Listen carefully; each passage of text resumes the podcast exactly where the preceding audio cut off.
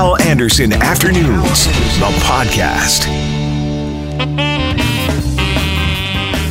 Hello, and thank you for checking out the podcast. Coming up, John Stebby. He owns an ad agency in Winnipeg called Loud Space. He will talk with us about these nurses' ads the province has now pulled. David Muswagon. He was Brady Keeper's softball coach up in Cross Lake. He will talk with us about this young man who has now made it to the NHL with the Florida Panthers. And Johnny Vernaus, King John from Vernaus Auto Body, on all the pothole damage that he's seeing at his shop over on Higgins. Please rate the podcast. Please subscribe to the podcast. And now, the podcast. Here's the headline at cjob.com. Province under fire after, quote, demeaning nurse ads on social media. Let me read a bit of the story here for you. The Manitoba government is pulling a series of advertisements aimed at recruiting nurses after one of the images was criticized as being sexist and patronizing. The ads, by the way, you can see the ad at cjob.com. The ads have been online since February and tout Manitoba is offering a work-life balance. They depict nurses still in uniform doing fun activities such as hiking in snow or visiting an art gallery. One ad used a stock photo of three women getting facial treatments at a spa, and a nurse's uniform and stethoscope were photoshopped onto one of the women. The ads were criticized on social media. Health Minister Cameron Friesen says the ads will be pulled. He calls it odd. That's according to his Twitter account. And now we're going to talk about it. How does this happen? How does somebody along the way not say, maybe that's not the message we want to put out there? Let me just play quickly here a clip of Darlene Jackson from the start this morning, Mackling, McGarry, and McNabb. Darlene is the president of the Manitoba Nurses Union. Here's what she had to say about this ad campaign. When this came out, it was...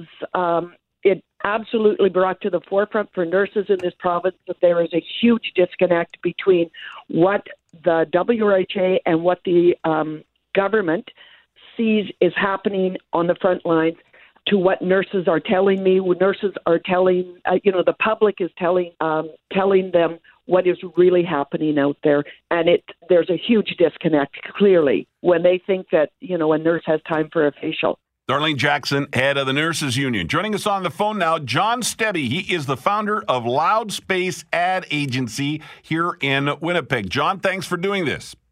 Hey, thanks for having me on. Yeah, so I'm surprised. We had a hard time finding somebody in the ad agency world that would talk to us about this, because I guess all of you are trying to get some government work, and I guess if you come on our air and maybe don't say the nicest things, you may not get that ad work. How does something, and we now know that this ad campaign was done by a vendor, that's the word they're using, so outside of government.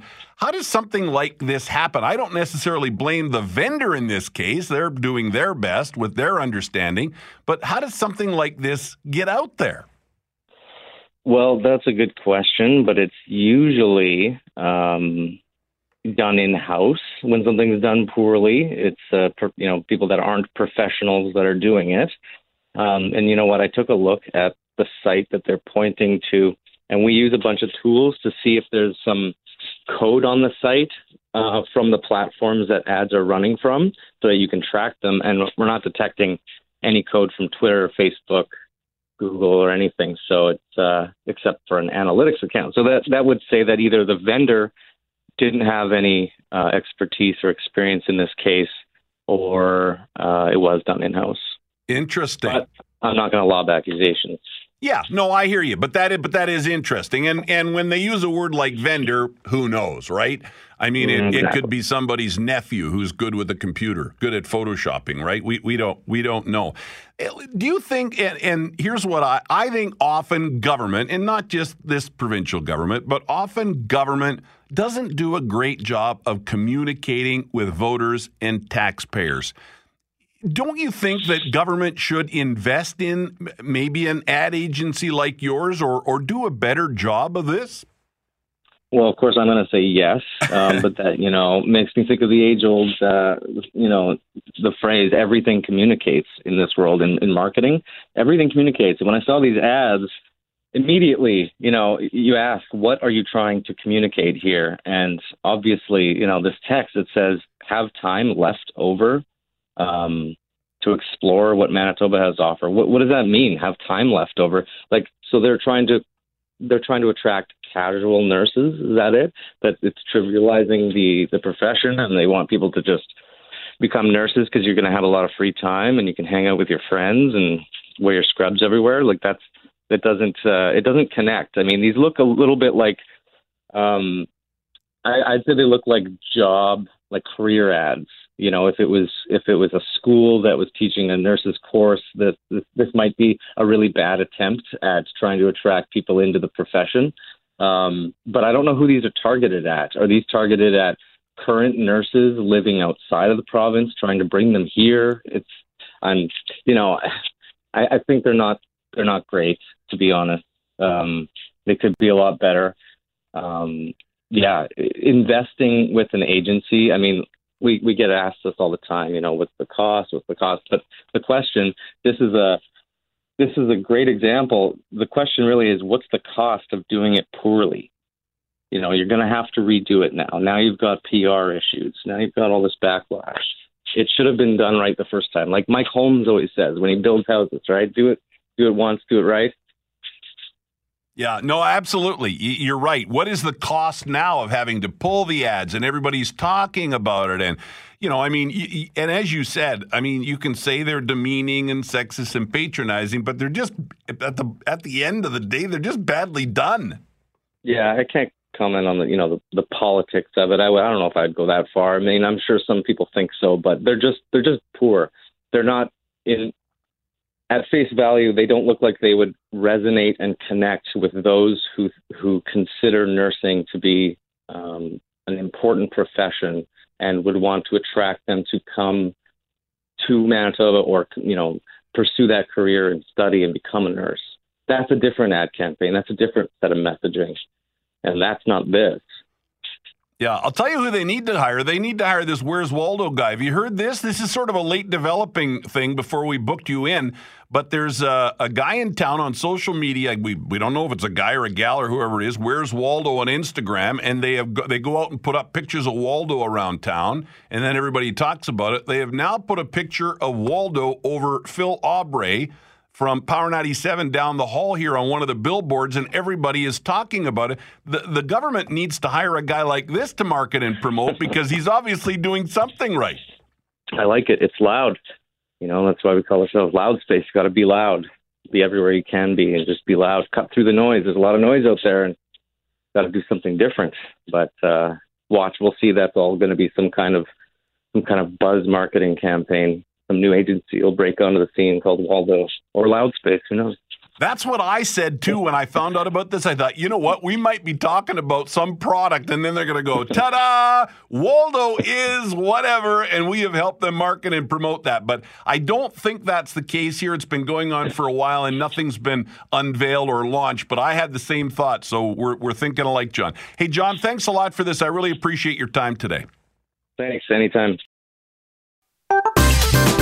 I'm just really happy to get a chance to play in the NHL. Obviously, my family and them are probably proud of me, my community back home and other Aboriginal people, but I'm just really excited to, to play, and I have no words to explain how I feel, and it's just really, I'm really happy.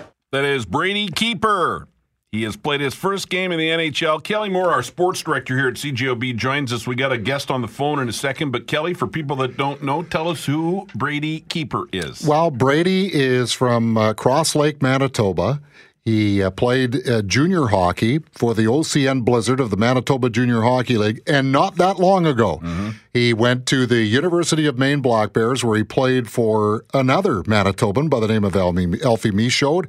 Spent a couple of years at the University of Maine, was scouted by a number of NHL teams, and after his second year, the Florida Panthers made him an offer that he did not want to refuse, and so became a National Hockey Leaguer 2 years after playing in the Manitoba Junior League. And I think what makes this so special, Helen, I guess that's why you're going to talk to our next guest, is that no other player from Cross Lake had ever made it to the National Hockey League until Brady Keeper. Isn't that cool? And it's also a fantastic story. And also so cool. There's so many great details here. Just maybe quickly, I mean, this kid was down to literally his last buck. Yeah, from what I understand in some of the stories I've had the chance to read, Hal, one said he had exactly 63 cents left in his bank account. And so when he had to ship his sticks, somebody came to the rescue for him so that he could at least get his sticks to Florida. Then, of course, he signed his contract. But I guess he didn't have a social insurance number. So he couldn't cash the money. Yeah, so he couldn't get the money right away. And earlier in his career, at the University of Maine, he became very homesick and bought some tickets to fly home, never ever used those plane tickets.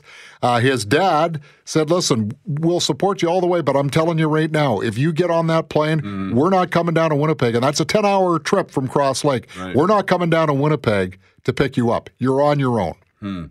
And so between his dad understanding, what the rationale was and knowing how important it was for him to live out his dream, and then, of course, the great support that he had from the University of Maine, he stuck it out, and boy, I'll bet you he is glad he did. And he's the father of two. He has two young children. They were in Ottawa last night along with his other half. Lots of family members. It is just, and he was picked as the game's third star. Yeah. Florida won 5-2. So it was. Great story. It really is. It's the kind of stories, Hal, we live to tell. It is. Yes. And stick around because we're going to bring our guest on now. David Muswagon was Brady's softball coach up in Cross Lake. David, good afternoon. Yeah. Good afternoon. Thank you for doing this. You as well. We talked for a bit on the phone this morning, and you as well at a loss for words here. Well, when you look at the overall circumstances surrounding this young man, from humble beginnings, his father preparing his journey with the construction and maintenance of their annual backyard rings, playing hours in the outdoors in northern winter, cold weather with his brothers, and overcoming challenges and obstacles in his journey from Aboriginal minor hockey, mainstream minor hockey, junior and college hockey. Brady is a multi-sport athlete who has always excelled in everything he's put his mind to. And the one thing that stands out for this young man is his perseverance and commitment and dedication in this sport and every sport he's played, which has earned him the right today to enter into the world's greatest hockey league, the NHL, to play with the world's best players. Now it's up to him to demonstrate that. It's up to him to demonstrate that ability to show the league that he belongs there, and I truly believe he belongs up in that league, and he's got a bright future ahead of him. And when we spoke to his father in the past, he had a little journal apparently of his dream to play in the NHL. And following his idols from Chris Pronger to Drew Doughty, and now he's become one of the biggest role models for all Aboriginal communities and youth, overcoming peer pressure and to be alcohol and drug free. What makes Brady stand out compared to other elite Aboriginal athletes is that, A, he's a very humble young man. 2, he's very coachable, and he adapts to various systems in whatever sport he plays, that he's provided with an opportunity to play in those sports. And Brady joined our team, the Pimichigamac Thunder, in 2016, him and his younger brother, Junior, and when they seen our elite sports team program that we were establishing for the community, where we have tons of raw talent, right from hockey to softball, canoeing, and what we've done over the years as community leadership and as the community, we started developing an elite sports program geared at helping elite athletes and elite teams to showcase the world what our kids can do.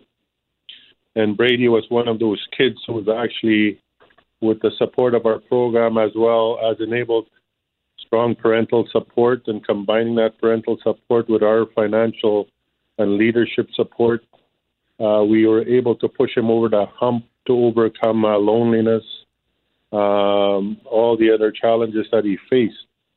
We are super proud of Brady. Again, like he said, words cannot express how we feel. It's tears of joy for myself as his former coach, and I wish him all the best and a prosperous journey for him. And by us planting that seed in him, a lot of other young people will look up to him, especially from a community that's been embroiled in so much social turmoil with suicides, alcohol, and drug addiction. And I guess for myself, we have to thank his parents and grandparents for their exceptional job in parenting and giving him the appropriate guidance that he needed.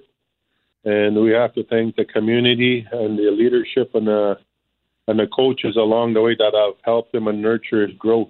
Yeah, it's absolutely, David, sorry to interrupt you. It's absolutely setting a great example for others, especially in communities like Cross Lake. I know Kelly Moore wanted to ask a quick question. Yeah, David, I have to ask, what was it last night in Cross Lake? I would imagine that every possible way was found to be able to watch that hockey game. The people that did watch the game were overwhelmed with joy and celebration. And the others that couldn't access the game online were up in arms and very upset.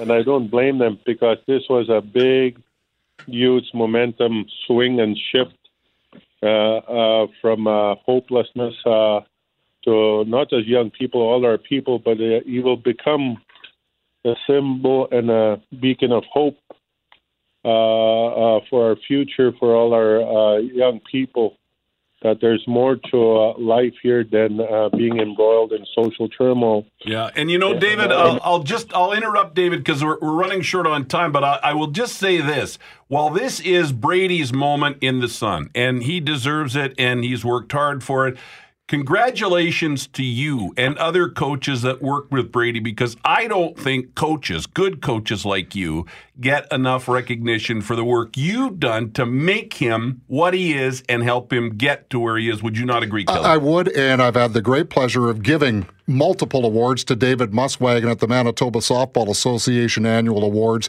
and every time people talk about David Muswagon, they talk about how the contributions he makes far beyond the sport, but as a father figure, as someone that those kids can go to and speak with and help get through what's the enormous challenges that they have that we do not. Mm-hmm. So, David, take a bow, because you, as Hal mentioned, you and all the other coaches certainly have a lot to do with this as well. Well, I always took the position, even when I won the National Coach of the Year award, my credit went to the kids, because it takes a team effort to succeed in life.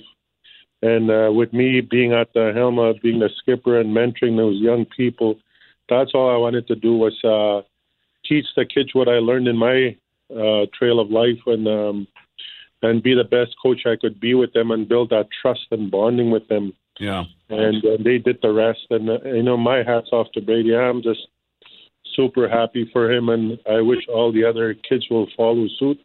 And what's I just want to point out one thing here with Brady's accomplishments when he was MVP and best defenseman in Manitoba Junior Hockey League.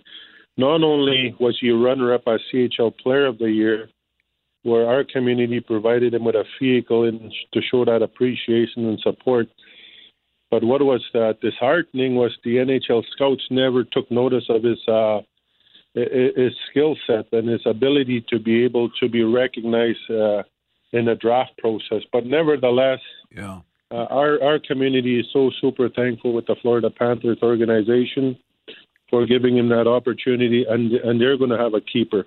Good stuff. Hey, David, thank you very much for your time. Kelly Moore, thank you very much, sir. I appreciate you helping out on this. And David, thank you for your time today. I really appreciate it. You're welcome. Pothole. Yeah. Pothole, come and me get a flat tire. Sing it. Pot. Yeah. See a lot of potholes. Oh. Pothole, come and me get a flat tire.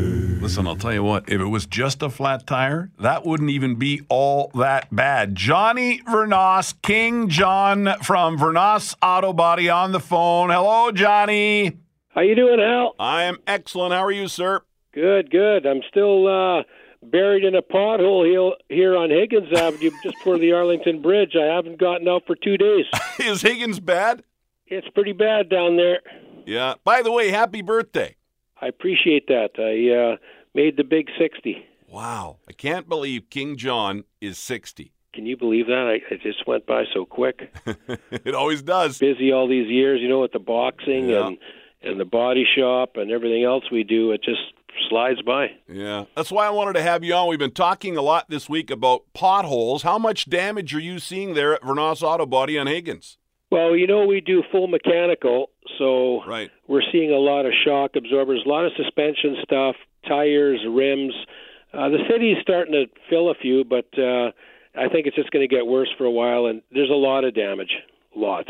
And how bad can that damage get, John, if you hit a big pothole? What's the worst damage you've ever seen? Well, it can rip a whole control arm out, ball joints come off, tie rod ends come off, shocks pulled right out of the body of the car, shock absorbers, you know, all kinds of stuff, body damage, bumpers. If they're deep, you're dropping right in at the bottom of your fender hits, your bumper scrapes on there. There's some big damage. And we had Brian Smiley on from MPI yesterday talking about people, you know, getting the damage taken care of under their insurance. Are you seeing many people that do that, or are people just biting the bullet and paying for it themselves? I would say most of the people bite the bullet, and which is unfortunate. But, I mean, if it's bad enough, you go probably around the $1,500 mark to $1,800 mark. You don't want to be going to Autopac before that because of the penalties. So you're eating a lot of it, you know, and maybe they forego a little bit of the cosmetics and just get the car safe. Tires get, you know, even tires are getting wrecked, eh? So, yeah, it's tough to go to Autopac for that. You can't just blame them. You got to watch where you're driving. Don't drive through potholes that are filled with water. You don't know how deep they are. Yeah. There could be a guy like Johnny Vernaus in there, stuck in there for a couple of days. Yeah. You know, with the scuba gear on. You are a piece of work. Are you going to be doing any boxing again or MMA? Well, I haven't had time. They made me the president of the trade, and I've had to negotiate a lot of stuff with Autopac, and a lot of good work coming out of that. Autopac has been very good, and which they usually are when you talk to them the right way, and they're good people. But I hadn't had anything planned, but you never know, Hal. Maybe we can do something together. You never know. You know what? Bring Butterbean back to town, and I'll fight him. Oh, that'd be nice, eh? Remember that? I'll have to give him a call. I think he's sleeping in his rib restaurants. Does he have rib restaurants? I didn't know that. He's got a couple down south, yeah, and I think he eats all the leftovers. And we did that. We did that spaghetti eating contest at Pasquale's for charity. Remember that? Wasn't that something? That was fun. Good times. We had a whole bunch of guys. I don't think Butterbean won. No, he didn't. He was the biggest guy, or one of the biggest guys. The guy who won was a skinny little runt from another radio station. I won't mention his name because he was on another radio station. Yes. But the skinniest guy, the last guy you would think would win that contest, he won it up against me. There were bombers there, Butterbean, big guys, little guy wins. Well, I don't think he was getting paid much because I don't think he ate for about 2 weeks before that. Johnny, get out of that pothole. Thanks for doing this, pal. Okay, Hal, thanks a lot. Hal Anderson Afternoons, the podcast, is available on Apple Podcasts, Google Podcasts, and anywhere you find your favorite podcasts.